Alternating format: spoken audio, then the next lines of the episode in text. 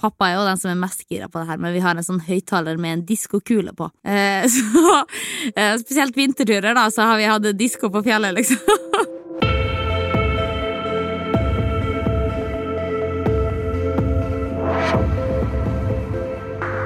Du lytter nå til Utestemmer, Den norske turistforening sin podkast om natur og friluftsliv.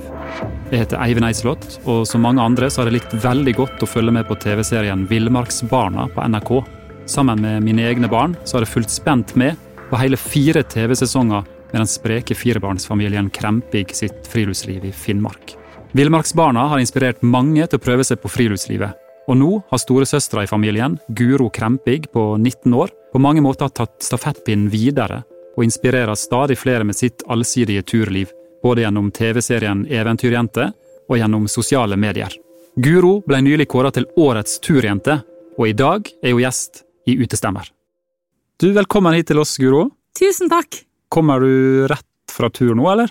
Kommer Men- fra eh, Sandane i Nordfjord. Du hadde sånn fin tursekk. Det så ut som at du til enhver tid var klar til å gå over Hardangervidda eller et annet sted.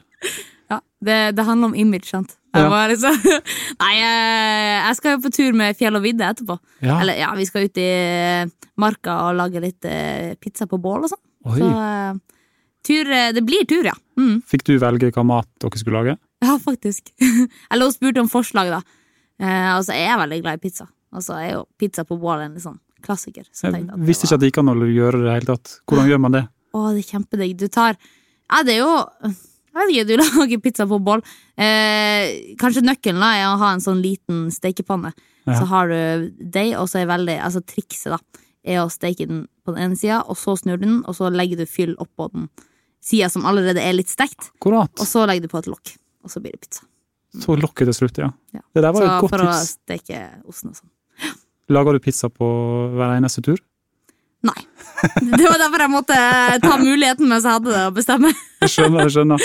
Ja. Du, du kom jo hit i dag fra Sandane, hvor du går Mm. på Nordfjord folkehøgskole, som det heter på nynorsk. Korrekt. Eh, og det er jo et sted hvor jeg bare antar at det er liv og røre hver eneste dag. Kan du ikke du bare beskrive hvordan en vanlig sånn folkehøgskole eh, ser ut? Oi, oi, oi. Ja, det Da kan jeg holde på resten av podkasten, holdt på å si. Da blir det folkehøyskolepodkast. Ja, det blir fort det. Nei, eh, folkehøyskole det er jo veldig mye, da. Eh, og så er det litt vanskelig å beskrive en hverdag, fordi at alle hverdagene er litt sånn forskjellige. Ja. Det er ikke som skole der du starter da, eller jo, det har vi for så vidt. Vi har et tidspunkt vi har frokost og sånn. Ja. Men eh, det skjer veldig mye forskjellig, da. Eh, så vi har eh, linjeturer. Når vi har vært på linjetur. Altså hadde vi, forrige uke så hadde vi sånn topptur basecamp, kalte vi det. Ja. Da var vi på tur med hele skolen. Eh, sov oppe i en dal og var på topptur. Så det er jo eh, et eksempel på en skoleuke. skoleuke. At man rett og slett bare er på topptur hele skoleuka. Ja. Det høres jo helt uh, fantastisk ut. Fint liv. Det var ikke helt tilfeldig at du valgte den skolen her, kanskje? Nei, det var Friluftsinteressen min har jo egentlig blitt dyrka ganske lenge, kan man si. Eh, så tror jeg kanskje jeg har tatt det litt til meg sjøl òg. Eller det har vært eh, en essensiell del av livet mitt, og det har vært veldig eh, på en måte rundt meg på alle kanter. Mm. Eh, men det er veldig deilig å merke at det, er en del av meg, at jeg virkelig står for det. Eh, Ja. Og at eh, ja, det, det at jeg valgte å gå på friluftsskole, blant annet, er jo et tegn på at jeg faktisk eh, liker det jeg gjør også. Ikke bare at det har vært en holdt på å si norm for meg. Ikke bare noe som familien har drevet med, men Nei. noe som du også vil holde på med. Ja, akkurat. Det er jo utrolig mange som er interessert i friluftsliv nå. Mm. Det er jo bare sånn voksende interesse i Norge, det er noe som veldig mange prater om. Og du som har holdt på med det hele livet, har du noen tips til hvordan en som ikke har drevet med friluftsliv, kan begynne? Ja, altså Jeg tror i, i bunn og grunn så handler jo du, ja, det handler om at du må ha en interesse for å, for, å stikke ut. Liksom, du må finne det du liker å gjøre. Å si. For det, det, altså, det blir litt sånn unaturlig å stikke ut fordi at du føler at du skal på tur, eller Ja. at du, du skal være sunn og frisk og være ute. Det er litt sånn, eh, og det er det som er så fint også med å eh, med naturen. da.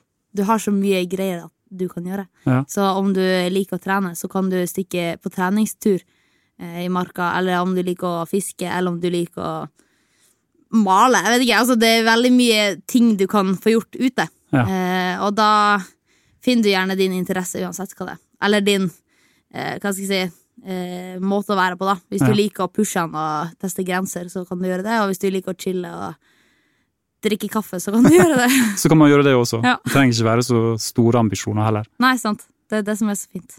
Er det noen uh, spesielle turer du vil anbefale for de som ikke har vært uh, i særlig grad uh, ute i friluftslivet før? Mm. Jeg vil eh, anbefale koseturer. Det hørtes ut som en fin sjanger. Ja. Hva er en Det er min kosetur? yndlingssjanger. Hva er en kosetur? En kosetur er der du eh, kan gå alene, eller gjerne med venner, eller med en hund. Eh, og du kan gå på ski og fot og hva du vil. Eh, og så er målet å finne en plass der du klarer å slappe av. Og har en del Det her er gøy. Vi fant et nytt eh, begrep i helga. Jeg var på tur med to venner. Ja. Party popper. Party popper? Ikke party pooper, men party popper. Ja men. Eh, så det er litt sånn, sånn ekstra ting, sant? Som er digg eh, å ha med. Ja, og hva Så i tursammenheng, da, nå er vi tilbake på den her koseturen, så har du, hvis du har masse party poppere, eh, for eksempel en solo eller en sjokolade til kaffen, eller ja Høyttaler med musikk syns jeg er veldig digg. Ja. Det er jo litt individuelt. Eh, men å bare kjøre på med alt du vet gir en sånn eh, god vibe, så, så tror jeg du til slutt sitter igjen med en eh, kosetur. Det var utrolig bra definisjon. Jeg fikk veldig veldig lyst til å dra på en kosetur med en eneste gang. Dette var jo også egentlig en ganske fin beskrivelse av hvordan den første teltturen eller overnattingsturen bør være. da. Bare ta med så mye digg som mulig. Absolutt. Er det et slags uttrykk for eh, hvordan kanskje dere som er unge nå, liker å være på telttur i dag? Er det en slags eh, måte dere gjør det på nå? Ja, jeg tror Eller allmennheten liker jo å ha det komfortabelt. Ja. Eh, og til og med de som liker å pushe seg, liker jo vanligvis å ha det komfortabelt. Eh, så jeg tror det er noe også liksom, Når det begynner å bli en sånn hverdagsgreie, da, for, for eksempel folk som går på folkehøyskole, Ja. eh, så er det litt artig å liksom teste ut hva man, hva man kan ta med, liksom. Eh, vi har eh, hjemme, det her er jo med familien, da. eh, pappa er jo den som er mest gira på det her, men vi har en sånn høyttaler med en diskokule på. Ok, Eh, så, eh, spesielt vinterturer, da, så har vi hatt disko på fjellet, liksom. det er fantastisk Så vi er jo litt sånn eh, moderne, moderne vri på det. Men ja. Det, Hvor mye er veier altså. en diskokule ekstra i sekken? Nei, det er ikke mange gram. Nei, Så den må nesten kunne gram, få være med. Ja, det, jeg har ikke en sjøl, da. Det må jeg faktisk eh, Det må du skaffe deg. Ja. Eller arve den av far din, da. ja, nei, den tror ikke han gir fra seg Han første. gir ikke den fra seg.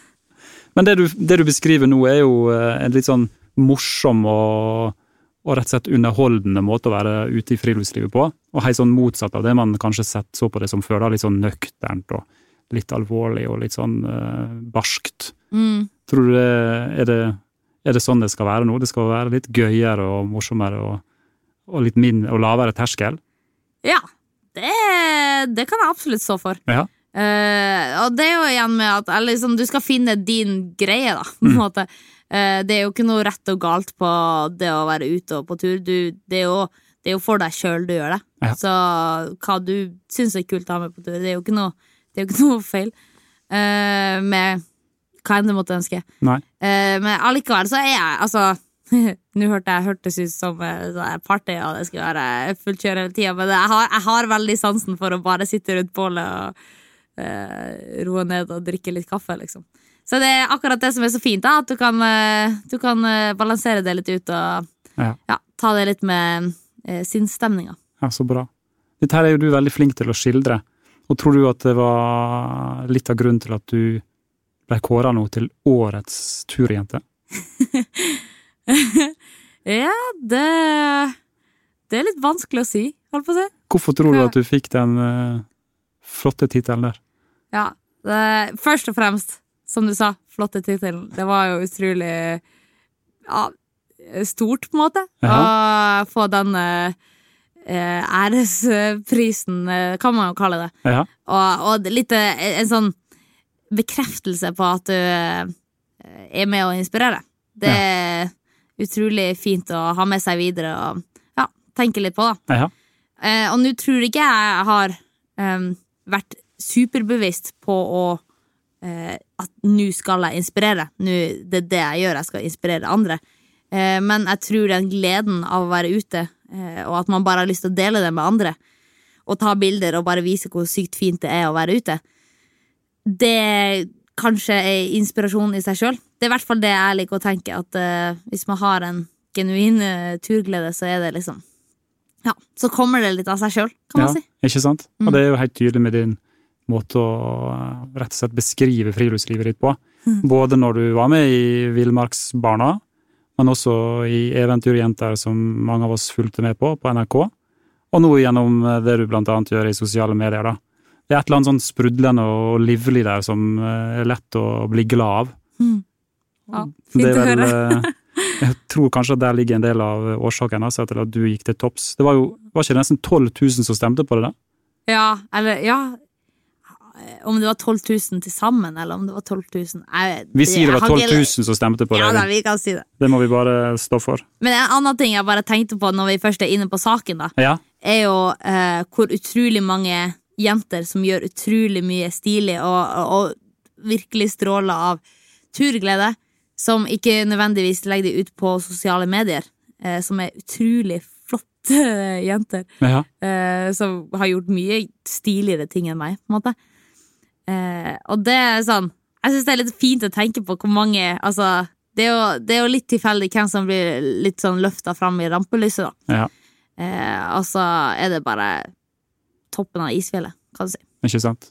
Det virker som at det er en, rett og slett bare en helt ny generasjon da, med unge, sporty folk Ja. som har utrolig mange fine ideer, masse initiativ, og som bare får kommet seg på tur mye mer enn oss andre, virker det som i hvert fall. ja det er sosiale medier, da. Det, det kan ligge litt. Ja, men vi, den løgnen den får vi bare leve med. Du er jo kjent for mange som en av disse fire spreke villmarksbarna på den kjente NRK-serien med samme navn. Og du sier jo sjøl at du har blitt tatt med på tur helt siden du var bitte lita. Eh, Er det noe du husker fra disse første turene du var på, disse tidligste turene? Det er jo Altså, det her friluftslivet vi har gjort med familien, har på en måte gitt noen sånne der, eh, høydepunkt gjennom hele livet mitt, føler jeg, da. Eh, og det mener jeg virkelig at noen av de beste øyeblikkene jeg har hatt i livet mitt, er ute på tur, og det er med familien. Mm. Eh, så det, det må jeg jo bare få sagt at det, altså, det er jo en gave. Jeg er jo utrolig privilegert og heldig som har fått, eh, fått vært del av det, min flotte familie. Ja, så bra. ja, det, ja. Det rører å høre det. Ja, jo, jeg er veldig glad for det. og det, det har jo forma meg på mange måter, da. Eh, og så er det sånn ja, Jeg har fått veldig mange sånn, fine sånn, utfordringer. Så hvis vi snakker om litt sånn høydepunkt og sånn, så har det kanskje vært eh, type å skyte sin første rype, eller eh, ja, eh, være med og gi etter eh, reinsdyr. Ja. Eh, og få litt sånn den, Eller de situasjonene der du får eh, litt ansvar og tillit, da, eh, og så klarer det å få den her mestringsfølelsen, da, da er du ganske høy på livet. Ja, det skjønner jeg godt. Kan du huske noen situasjoner hvor du ikke hadde lyst på tur? Ja, det, det tror jeg de fleste har. Også i. Villmarksbarna? Ja, det? skal jeg love deg. Fins det en sånn behind the scenes-episode eller et eller annet som eh, viser sånne ting? Ja, det kan du si. Jeg føler, jeg føler, i hvert fall på noen episoder, så har vi liksom visst når eh, I hvert fall når vår Runa har sittet og lest Donald-bladet og ikke vært så gira på å gå ut og sånn. Så Mm. det, det skjer absolutt, det, ja. Hvordan, Men- eh, hvordan tok dere foreldrene dine når du en eller annen gang sa at du ikke hadde lyst? Mm, jeg tror kanskje ikke jeg har vært så eh, Holdt på å si åpen, åpen om akkurat den saken. da Ja, nei, det, det her må ikke de høre. Nei, ikke sant? Nei, ja, nei, Sannsynligvis så kommer de til å høre det, da. Ja, det gjør det. Mest sannsynlig. Men eh, oftest tror jeg ikke det at man ikke har lyst på tur, men at det skjer noe annet samtidig eh, som man også har lyst til. Ja. Eh, og det blir jo ofte dilemma, i hvert fall når man er en eh, småbarnsfamilie eller en ja, eh, med barn som holder på med mye forskjellig. Ja. Vi eh, har jo alle sammen gått på håndball og fotball og kor og sykling og piano. Og det liksom det har vært mye greier, da. Ja. Eh, og da er det jo naturlig at det ofte Eller innimellom krasjer eh, med en håndballhelg eller en hyttetur. Da- da, men da får de høre. Da, men eh, det er jo også en eh, liten sånn eh, greie, da. Man må bare finne det ut. Så ofte, ofte har det vært kompromiss at man At man stikker og spiller håndball og altså får gjort det man sjøl har lyst til å gjøre. Det tror jeg er veldig viktig. At ikke tur blir en sånn tvangsting, men at det blir noe gøy. Og da eh, er det veldig viktig at man får lov å gjøre alt det andre også. For jeg hadde veldig stor glede av å drive med sport. Ja. Og det tror jeg også mamma og pappa har visst. Og det lot seg kombinere, da. Ja. Et friluftsliv og et idrettsliv.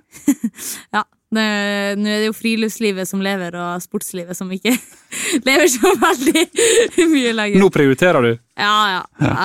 Kan, eller, ja. Trene på egen hånd, ikke, ikke på noe lag. du har jo, altså, er det fotball du har spilt mest? Ja, det er vel det. Mm. Og var det av og til sånn at du tenkte at du hadde lyst til å satse på det? Istedenfor uh, enda en tur? Um, ja, eller jeg tror kanskje alle, eller liksom Alle vi søsknader da har kjent litt på at jeg har lyst til å være Jeg har lyst til å være i, i miljøet. Mm. På skolen og på laget og sånn. Ikke nødvendigvis kanskje at man vil satse, men at man vil Det, det er der jeg er i livet, på en måte. Jeg vil, eh, jeg vil være med vennene mine. Mm. Så det, og det har også vært helt greit. Ja. Em, noe som jeg også syns har vært veldig viktig. Eh, og så Jeg tror den prioriteringssaken, den eh, eh, har for min del bikka litt over på friluftsliv igjen. At eh, for eksempel på høsten, da, når det har vært veldig mye jakting og gøye turer, eh, og vi også har hatt eh, fotballtreninger, så, så, så har jeg gjerne litt mer lyst til å gå på jakt Ja. enn å trene fotball. Ja. Så det er, jo, det er jo min personlige eh, Ja, hva skal jeg si eh, preferanse. Ja, ja, ja. Men eh, det er jo veldig artig også. Eller jeg har vært veldig heldig, da, som har hatt en veldig eh, kul og artig trener som også har vært litt sånn gira på, på jakta. Terje Falsnes, han, må høre det her. Så da, da har vi liksom blitt litt enige at jeg kan stikke på jakt, og så går jeg på tur, og så blir jeg sprek av det. Så det fikk jeg spille kamp likevel. Så det var- Kjempefin ordning. Ja, veldig, veldig fin ordning. Høres ut som en kul trener, altså. Har du noen råd til oss eh, litt sånn gråhåra fedre og mødre som eh, har barn i tenåra, og som er veldig nervøse for om barna våre da kommer til å fortsette å være friluftsinteressert etter at de fyller 14 og 15 og 16? Mm, jeg, skjønner, jeg skjønner veldig godt hva du mener. Ja. Eh, og det er jo litt vanskelig å si hva, hva som frister til gjentagelse, og hva som eh, blir sånn der eh, traumatisk, holdt på å si. Eh, det jo, kan fort bli en veldig fin balanse der, da. ja. Men eh, jeg tror trikset er å gjøre det interessant nok. Eh, at man på en måte Altså, jeg, jeg som sagt slår veldig slag for kosetur. ja. Eh, men også gjøre det litt sånn Altså, fra jeg var 14-15 i hvert fall, så hadde jeg veldig sånn behov for å ha litt action. Litt fart og litt sånn der, eh, spenning. Så det er jo litt Og i hvert fall når man er mange søsken, så det er jo en kunst å eh, være på noen turer der det kan passe til alle. Ikke sant? Eh, men det føler jeg Ja, mamma og pappa har vært veldig flinke på, da. Så bra. Og hatt eh, For eksempel at vi har vært på en plass, så Narve, som er ti år yngre enn meg, kan sitte og fiske på isen, mens jeg kan gå på en topptur. Eller prøve meg litt på kiting, eller liksom Ja, få litt action og få, få utfordring på mitt nivå, da. Ja, noe Eh, som det- passer for alle. Ja. Og at du blir litt pusha, da. Ja. Eh, og gjør noe som du på en måte syns er litt spennende, eh, og, og som trigger litt. Det, og ikke minst bare skape de her fine opplevelsene med at, med at det var fint å være på tur. Ja. Mm. Jeg husker ganske godt ei scene fra den serien som het Eventyrjenter, og som du var med på. Mm. Hvor du skulle gå, jeg tror det var Finnmarksvidda, fra øst til vest. Og så var det sånn at far din var med på turen de første dagene, men så etter en stund så, så skulle du fortsette aleine. Og den dagen han skulle forlate det, så oppsto det litt sterke følelser. Det må fortelle om. Ja, da, da sto jeg og grein. Du gråt, ja? Uh, ja, jeg hylgrein. Og jeg måtte gråte som seer, da. Jeg ble jo så berørt av det hele. ja, det, det var jo egentlig litt respekt til pappa i det hele. eh, av å gå fra sin 16 år gammel datter som sto og grein midt på vidda. Det var veldig sterkt gjort av han. ja, det, respekt der. Ja. Ja, det, det husker jeg veldig godt. Det var, det var en litt sånn uh, rar situasjon, for jeg hadde jo gleda meg Ja. til, å, til å komme alene, på en måte.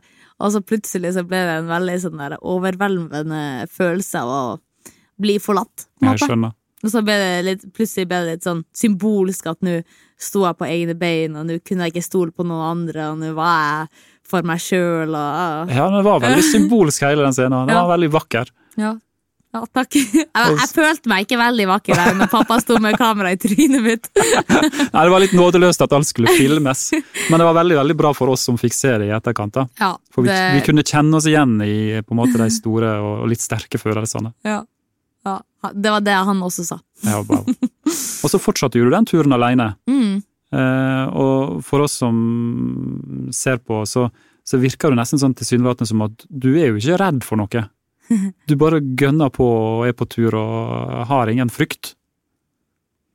Det er en interessant eh, observasjon, holdt på å si. Ja, det Er det noe du er redd for når du er ute på tur? Ja, det, det er jeg virkelig. Kan du nevne eksempler? Ehm, jeg tror mest av alt jeg er redd for å ikke få til, eller for å komme i en situasjon der jeg ikke vet hva jeg skal gjøre. Mm. Og heldigvis så skjer jo ikke det så fryktelig ofte, så da kan det jo kanskje oppfattes som at du ikke har noe veldig store frykter. Eh, men da, det blir jo litt mer den derre uf... Eh, eller ah, hva det heter for noe, da? Når- sånn uforutsette ting som kan skje. Uforutsette, ja. Det er ordet. Ja. Eh, Så for eksempel da, når han Moffen, han hunden min, eh, fikk et sånt sår på ryggen som ikke ble bra, bare verre og verre, og jeg på en måte ante ikke hva jeg skulle gjøre. Da, da kjente jeg på frykten, og på en måte at det her skulle være min feil, for jeg hadde ikke kompetanse nok til å hjelpe han. Ja, Den, eh, den syns jeg er litt ekkel. Og det kan jo overføres i turer med skolen nå, eller turer alene, eller sånn, at hvis det kommer en situasjon der jeg skal hjelpe noen som har brukket bein, eller sånn, og jeg ikke vet hva jeg skal gjøre, da. Det er jeg litt redd for, men da er det jo bare å eh, suge til seg så mye kompetanse som mulig, så minsker man jo sjansen for at det, det skal skje. og det virker som at du eh, er åpen for å lære både det ene og det andre, for du har jo eksempel vært på tur eh, helt opp i Nordvestpassasjen.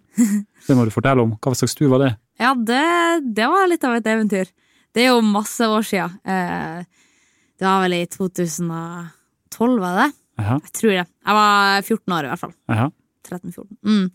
Så da var jeg med Daloen Experience, eh, som er en sånn eh, kjempefin organisasjon fra Øygarden ute i Bergen. Eh, min eh, organisasjon for han Alexander Daloen. Ja, Han er svømmeren. Mm. Så da er han Robin da som styrer, som er broren.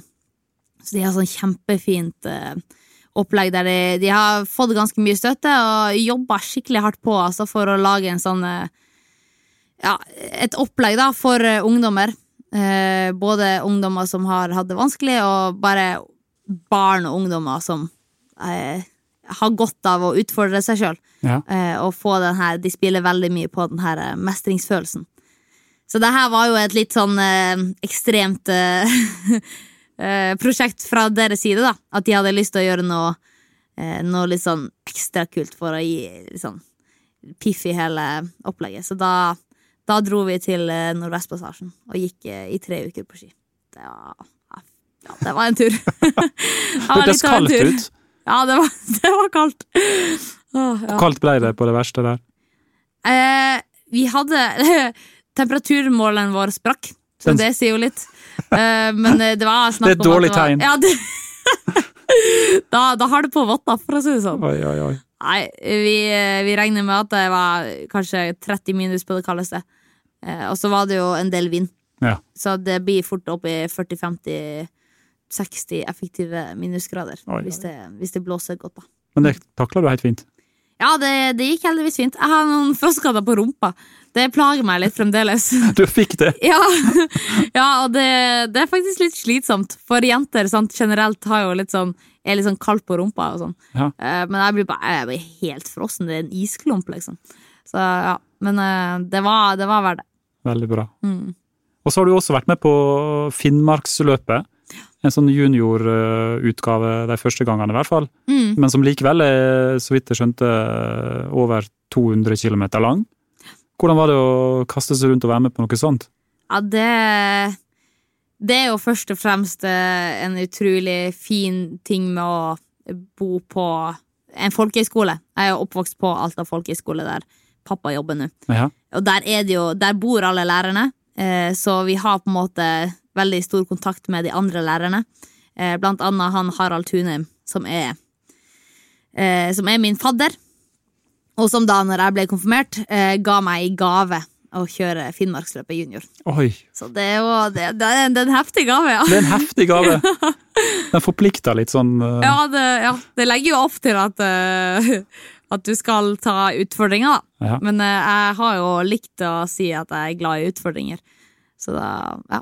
Hvordan gikk det da å holde styr på det hundespannet? Det gikk eh, veldig fint. Det, eller, greia med hundekjøring er jo at du har, du har så mange timer å kjøre hund på.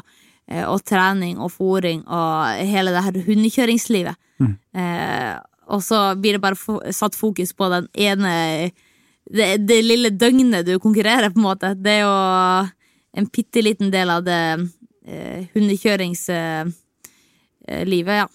Så eh, Ja, det krever mer eh, året rundt, egentlig, å ja, både trene og ta vare på hundene. Ja, men det gikk eh, veldig fint. Eh, jeg har veldig sansen for det. Så det, det første året jeg kjørte junior, så var det faktisk eh, VM. Det var litt morsomt. Det var VM samtidig, Mm. Det var VM bare- i hundekjøring, så du bare kasta det ut i VM.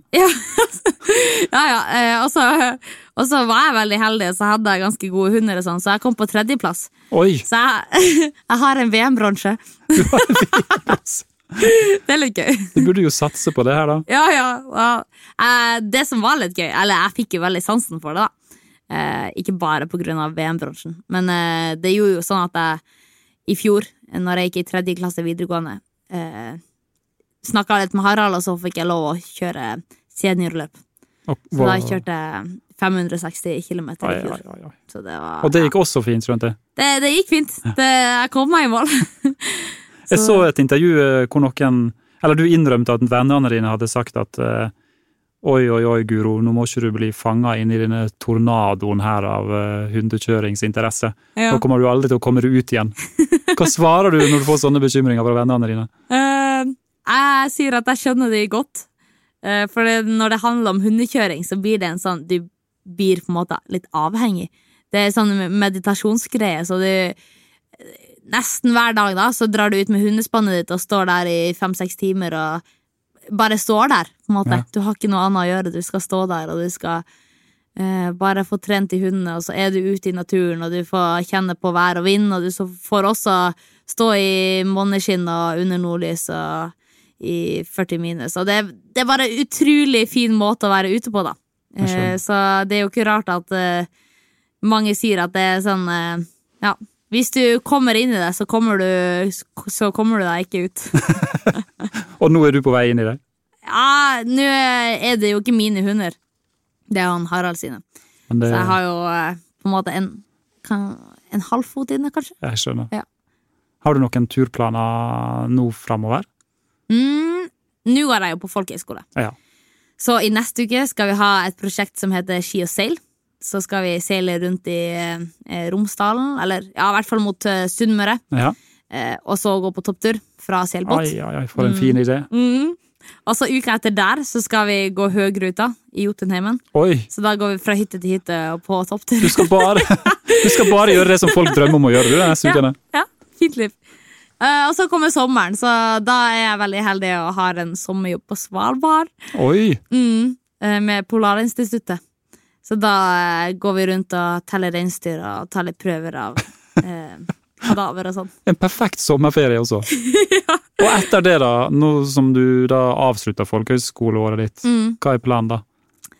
Det har jo lenge vært litt åpent. Jeg, eh, mamma og pappa og alle liksom miljøet rundt meg har vært veldig sånn ikke stress med å studere. Nei. Og det kjenner Sier jeg veldig på. foreldrene dine det? Ja, ja. Ja, så bra det, Ja, sier du. det er fantastisk deilig.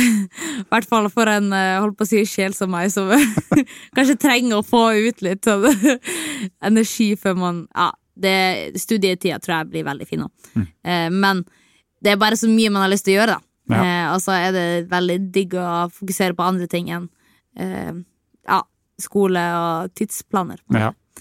Så eh, neste år har vært litt uh, løst fram til nå, uh, i dag.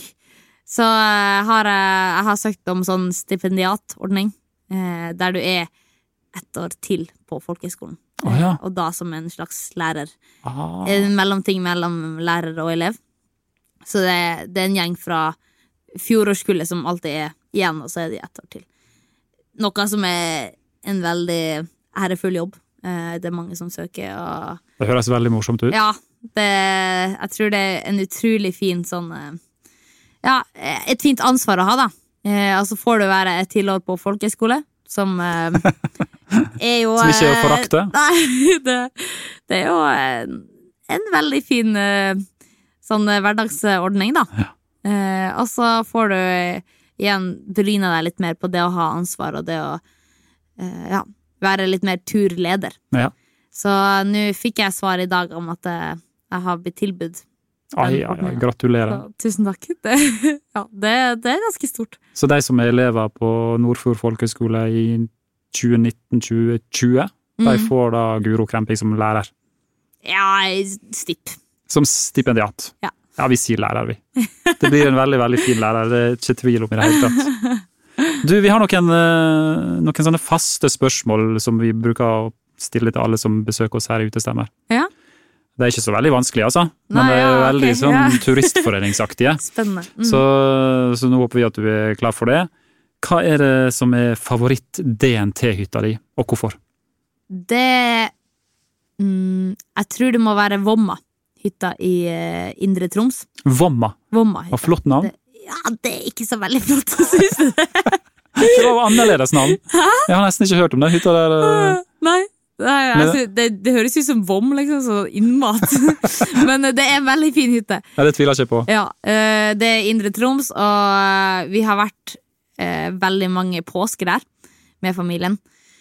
Og da ligger vi der og ja, fisker litt og går på toppturer, og det er bare et utrolig fint område, da. Eh, og utrolig sånn fin skog du går gjennom først, og så kommer det opp på høyfjellet. Altså, hvis det er litt sånn sen påske, så er det veldig påskestemning der. Så er det, tiltrekker det seg veldig masse sånn fjellfolk som har på en måte litt sånn samme turtype som oss, da, med pulk og hund og fjellski. Så Ja. det Et bra Ja, sted. En bra sosialt og fint og ja. Ja, så fint. Mm. Hvis du skal velge bare én tur som du vil snakke varmt om, hva er din favorittur? Oi. Det oh, uh, Jeg tror kanskje det må være fine høstturer på fjellet. Mm. Uh, det å Nå er jeg veldig glad i å jakte, da. Uh, jakter mye rype. Ja. Og det å gå eh, fra Finnmark eh, I, i, i Finnmarksfjella. Ja. Eh, og oppi sånn steinurer, og på plasser man egentlig ikke ville gått, for det er jo fryktelig knotete å gå der. Eh, men da får du jo også se ting som du ellers aldri ville sett. Ja. Eh, også i tillegg, hvis det klaffer litt med jakta, og du får, du får noen ryper, eller du bare får sett litt og fått litt adrenalin, så, så får du altså en pakke som er litt sånn unik, da, syns jeg. Ja. Og hvis du avslutter da dagen med å ha et lite bål med venner og drikke kaffe og sånt, så Så blir det ikke mye bedre. Og Fram med diskokula. Ja, da, det har jeg faktisk ikke hatt med på jakt. Diskokule. Det må vi prøve neste gang. Ja, jeg skal det. Du, helt til slutt, eh, du hadde jo med deg en flott ryggsekk inn i studio her. Hva er det du har i ryggsekken din som kanskje ikke alle andre har? Har du noen sånne spesielle ting du, du alltid tar med deg på tur? Mm. En ting som eh, kanskje er litt sært, er en snusboks. En snusboks, ja? ja. Eh, for fyrstikker. Ikke for snus. Nei. For eh, det er veldig Det er en fantastisk måte å holde fyrstikkene tørre på. Ja. Mm. Eh, så da så har du den her lille Den du tenner på, da. ja. eh, har du oppi. Det Den lille rever av, og underlokket. Ja, og så har du, og så har du fyrstikkene i hovedlokket, da. Det var et veldig godt tips. Ja. Så det er kanskje Det var det mest spesielle jeg kom på akkurat nå. Ja. Ellers så ja, Det mye av det vanlige, holdt på å si. Sjokolade og liggende lag og Ja. masse klær. Det er digg. Og alltid ha nok av det. Ja. Og være varm. vesentlig. vesentlig. Hvis du eh, planlegger en tur nå med folkehøgskolen, som du sa, ski og seil, Ja. hva vil du ta med deg i sekken da når du skal i, skal i båt? Eh, når jeg skal i båt, å, det har jeg ikke så mye peiling på. Sikkert støvler og litt eh, regntette klær. Men det som er vesentlig da, er jo de her toppturene. Ja. Eh, der man eh, har fått drilla inn ganske bra hva man skal ha med seg på topptur. Og det er jo type skredsøker og søkestang og spade og førstehjelpsskrin og liggende lag og hjelm og ja. Mm. Så eh, det er jeg veldig glad for òg. At eh, jeg har jo Jeg kommer jo fra Finnmark der vi ikke har så eh, store fjell. Eh, eller det er, det er veldig fine toppturfjell, men uh, vår familie har ikke vært så mye på topptur. Men det å være her eh, eh, på Vestlandet eh, og fokusere litt på det her toppturbiten og skredvurdering og sikkerhet, det har gitt meg veldig mye. Mm. Så det, det er jeg glad for å ta med meg videre. Ja, så bra. Du, tusen, tusen takk for at du ville komme hit og besøke oss. Ja, takk, eh, takk for at jeg fikk komme. Det God tur eh, videre. Tusen takk. Denne podkasten er laga med støtte fra Norsk Tipping, en av DNT sine faste samarbeidspartnere. Voma-hytta i Indre Troms, som Guro nevnte som si favoritthytte, har fått nesten 1,7 million kroner i støtte av spillemidler fra Norsk Tipping sitt overskudd. Norsk Tipping er glad for å kunne bidra til at enda flere får gode opplevelser i fjellet, og pengene har blitt brukt til å bygge en ny hytte med flere sengeplasser. Voma-hytta ligger inne i Øvre Dividal nasjonalpark langs Nordkalottruta. Hytta er ubetjent, så du må ta med deg din egen mat, og det er heller ikke mobildekning på hytta. I denne nasjonalparken finnes det både jerv, gaupe, ulv og bjørn. Så reiser du hit, så kan du få oppleve et skikkelig villmarkseventyr.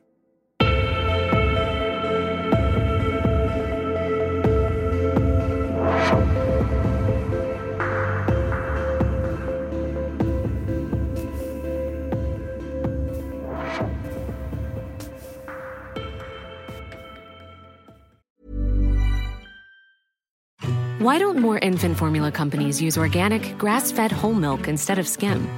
Why don't more infant formula companies use the latest breast milk science? Why don't more infant formula companies run their own clinical trials?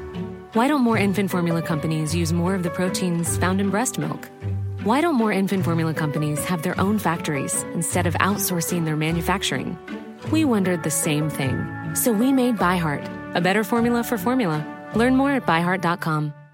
Hey, it's Danny Pellegrino from Everything Iconic. Ready to upgrade your style game without blowing your budget? Check out Quince. They've got all the good stuff shirts and polos, activewear, and fine leather goods, all at 50 to 80% less than other high end brands. And the best part? They're all about safe, ethical, and responsible manufacturing. Get that luxury vibe without the luxury price tag. Hit up quince.com slash upgrade for free shipping and 365 day returns on your next order. That's quince.com slash upgrade.